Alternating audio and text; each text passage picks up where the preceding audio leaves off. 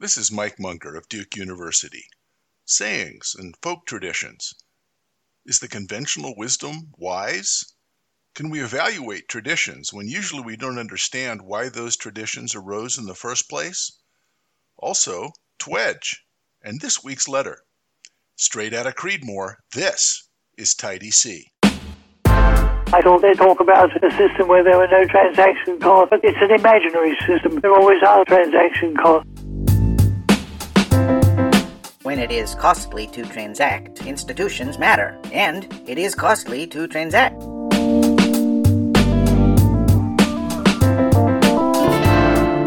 This week's letter is from BR.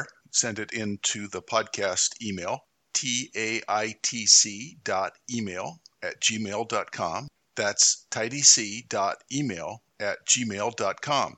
BR writes, Minimizing transaction cost has been captured in many sayings. A stitch in time saves nine. Look before you leap. Choose the lesser of two evils. If it ain't broke, don't fix it. A bird in the hand is worth two in the bush. It all seems like common sense economics. All of these things are true until they aren't. They aren't universal guides. The conditions where the assumptions no longer apply is hard to identify.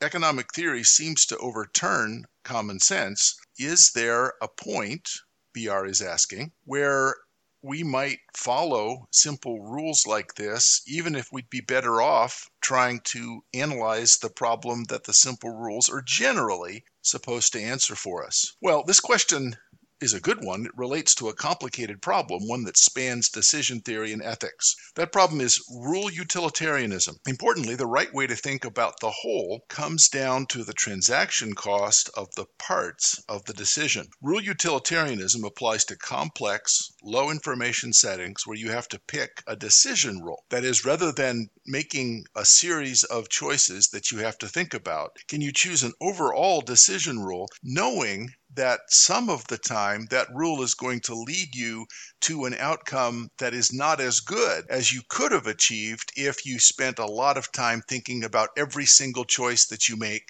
from the time that you wake up in the morning until you fall exhausted into your bed because you've had to think about all those decisions. Question is, what rule performs best across many decisions? Rule utilitarians argue that following rules tend to lead to the greatest good because that rule will have better consequences overall than allowing exceptions to be made in individual instances, even if better consequences can be demonstrated in those instances. So, this actually relates to a topic that we'll take up in later episodes, which is rent seeking. But let's bracket that for now. One of the problems with not using rule utilitarianism is that you create opportunities for rent seeking. And we'll come back later to that question at a different episode. Suppose you have a problem, a decision to make. You obtain information, you rank alternatives, you make a choice, and then you evaluate whether you made the correct choice after the fact. That's very time consuming. For many, and in fact most decisions, if you think about it, that you make during the course of a day, we don't have time to do all that, at least not accurately. So if you think all of the decisions that you make every day, you probably think in terms of a lot of the times I just use a habit. In effect, it's like a legal precedent in situations like this, I do this. Daniel Kahneman wrote an important book called Thinking Fast and Slow. And his summary of the book is provocative. Kahneman said, Nothing in life is as important as you think it is while you are thinking about it.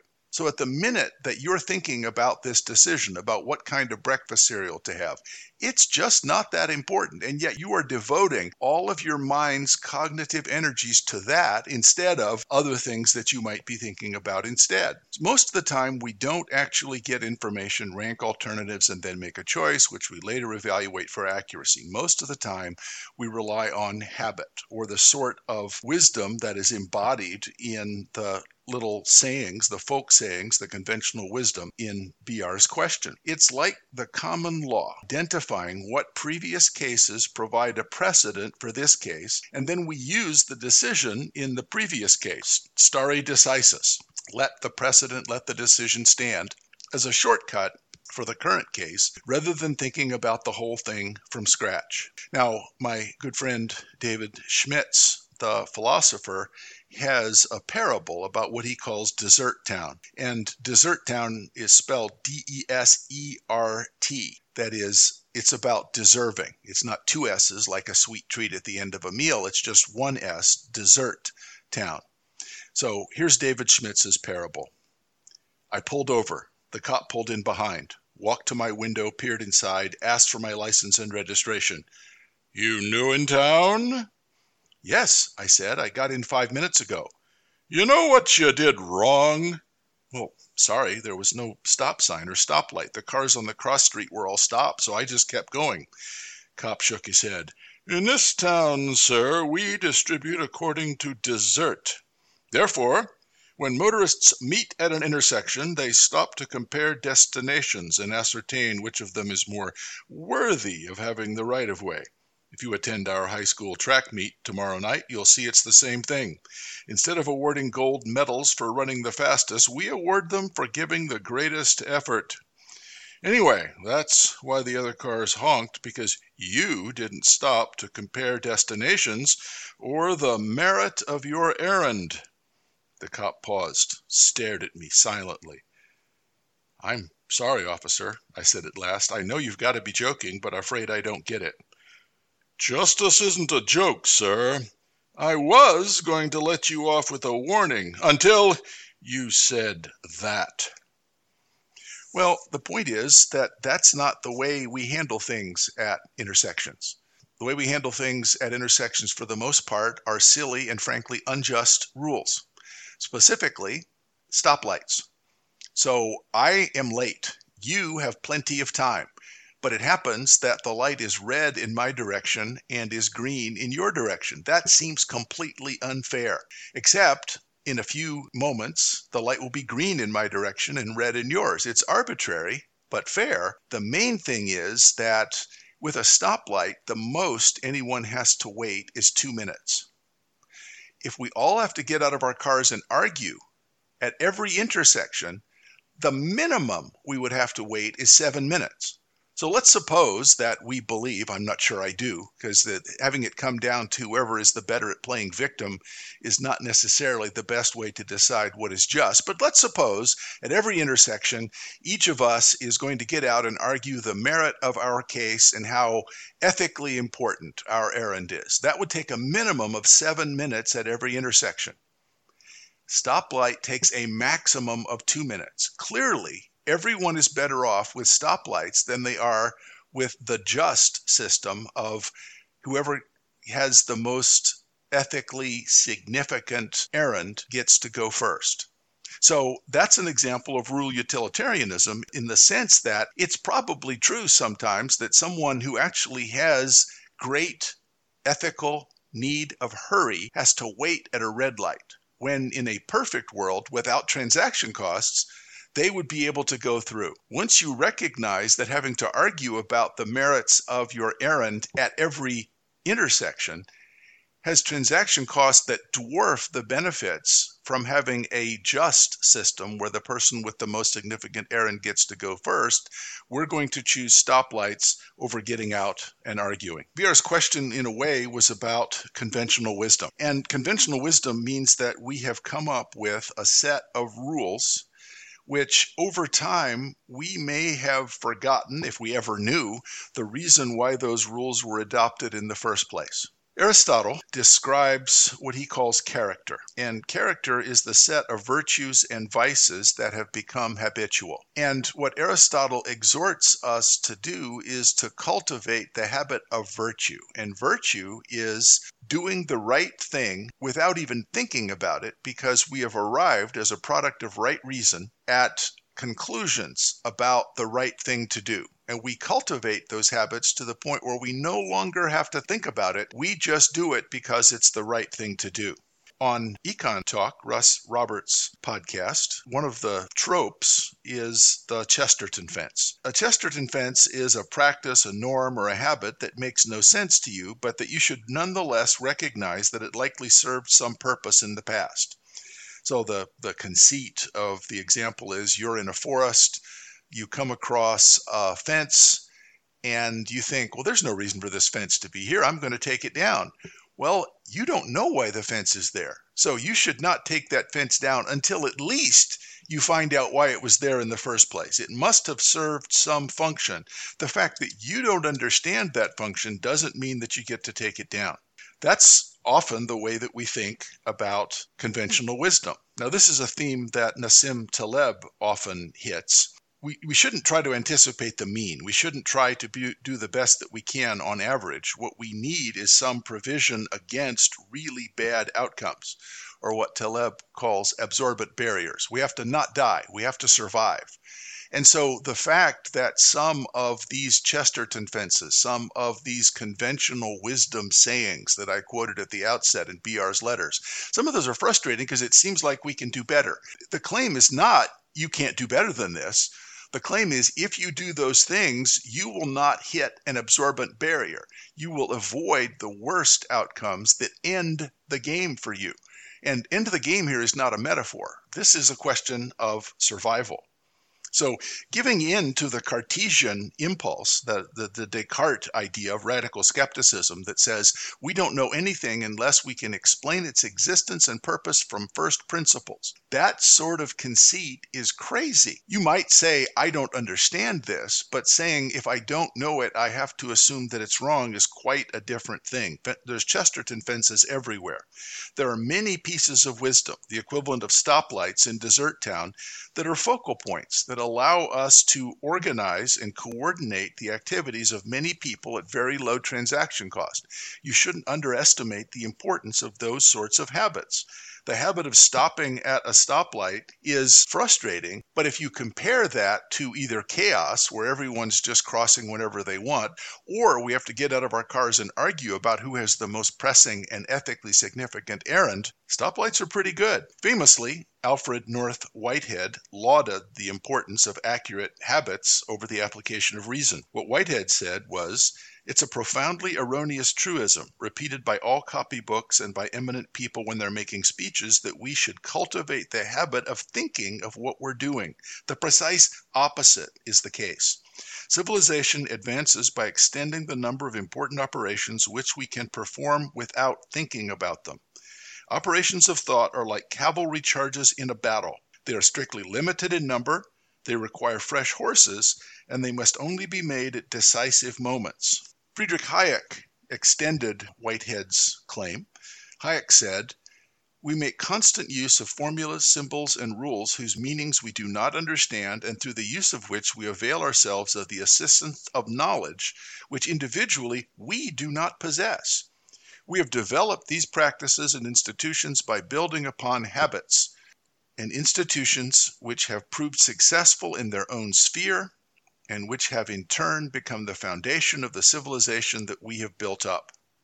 This was noticed, this uh, idea of rule utilitarianism was noticed in a simple form by Adam Smith, who advocated for doing the right thing rather than constantly trying to do a cost benefit analysis about whether I can get away with doing the wrong thing, the evil thing, the immoral thing in this instance. What Smith said was though the end of the rules of justice be to hinder us from hurting our neighbor, it may frequently be a crime to violate them. Though we could pretend, with some pretext of reason, that this particular violation could do no hurt. A man often becomes a villain the moment he begins, even in his own heart, to chicane in this manner. The moment he thinks of departing from the most staunch and positive adherence to what those inviolable principles prescribe to him, he is no longer to be trusted, and no man can say what degree of guilt he may not arrive at. The thief imagines he does no evil when he steals from the rich what he supposes that they may easily want, and what possibly they may never even know has been stolen from them.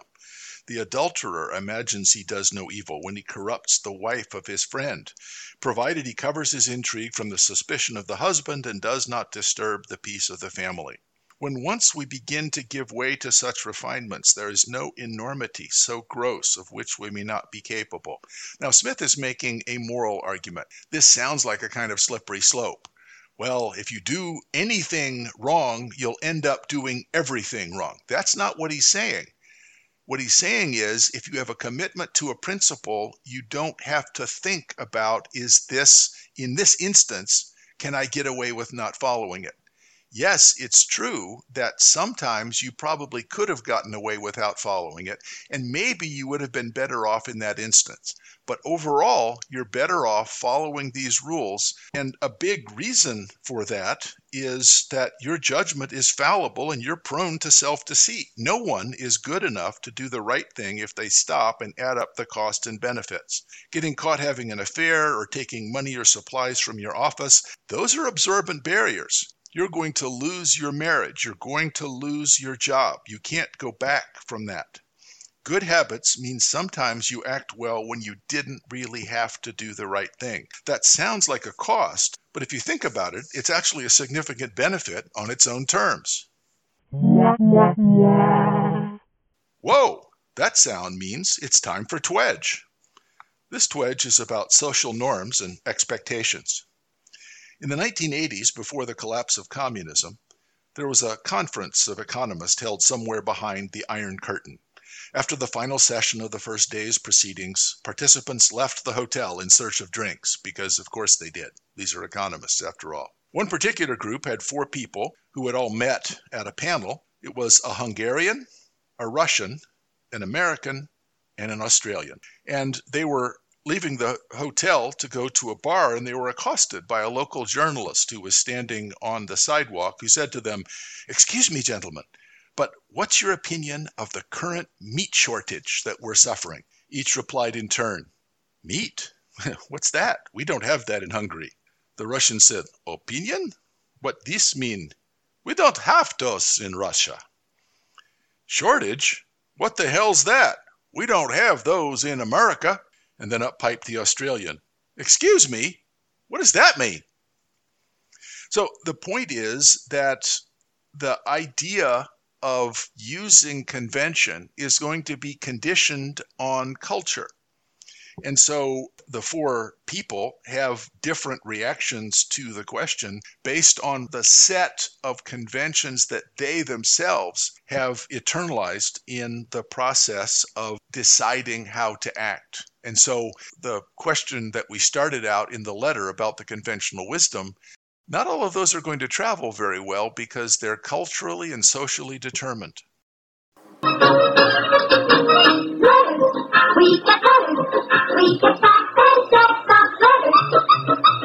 It's time for this week's letter. This letter comes from B. Your discussion of how lettuce is sold struck a nerve with me. Lettuce prices have gone up over the past year, and paying for it by the head makes no sense. The size and weight of romaine lettuce heads vary widely. Why should I pay the same amount for a one pound as a two pound head of romaine lettuce? The two pound head will yield twice the number of servings. So I spend extra time looking for the heavier heads, which are a much better value. Many fruits and vegetables of similar cost are sold by weight, not unit. So what is it about lettuce? It also only takes a few seconds now to weigh produce. The scale is built into the cash register and it automatically converts into price. And so what used to be difficult, you had to weigh it and then multiply by the price. All of that now is done automatically. At one market I go to, green peppers are sold by the union. At one market I go to, green peppers are sold by the unit, but pasilla peppers and other peppers are sold by the pound. At another market nearby, both are sold by the pound. If I go to the market and all they have are very small heads of romaine lettuce for $3, I'll just buy something else rather than paying two or three times what I would pay in other weeks. There's likely to be a transaction cost for the market throwing away the small heads that no one buys because they're so expensive, because it's just waste. If lettuce was sold by weight, I could buy two smaller heads for the same price as one large head. That makes a lot more sense to me. I suspect I'm also not the only person who is upset about the combined effect of inflation and lettuce weight variability. Selling lettuce by the head seems to be an outdated practice that's no longer relevant. It seems to me it actually raises transaction costs given today's technology. What am I missing? Well, thanks for that, BR. That's a terrific question. And thanks everyone for listening. We'll work on that puzzle, have another hilarious TWEJ, and more next week on Tidy C.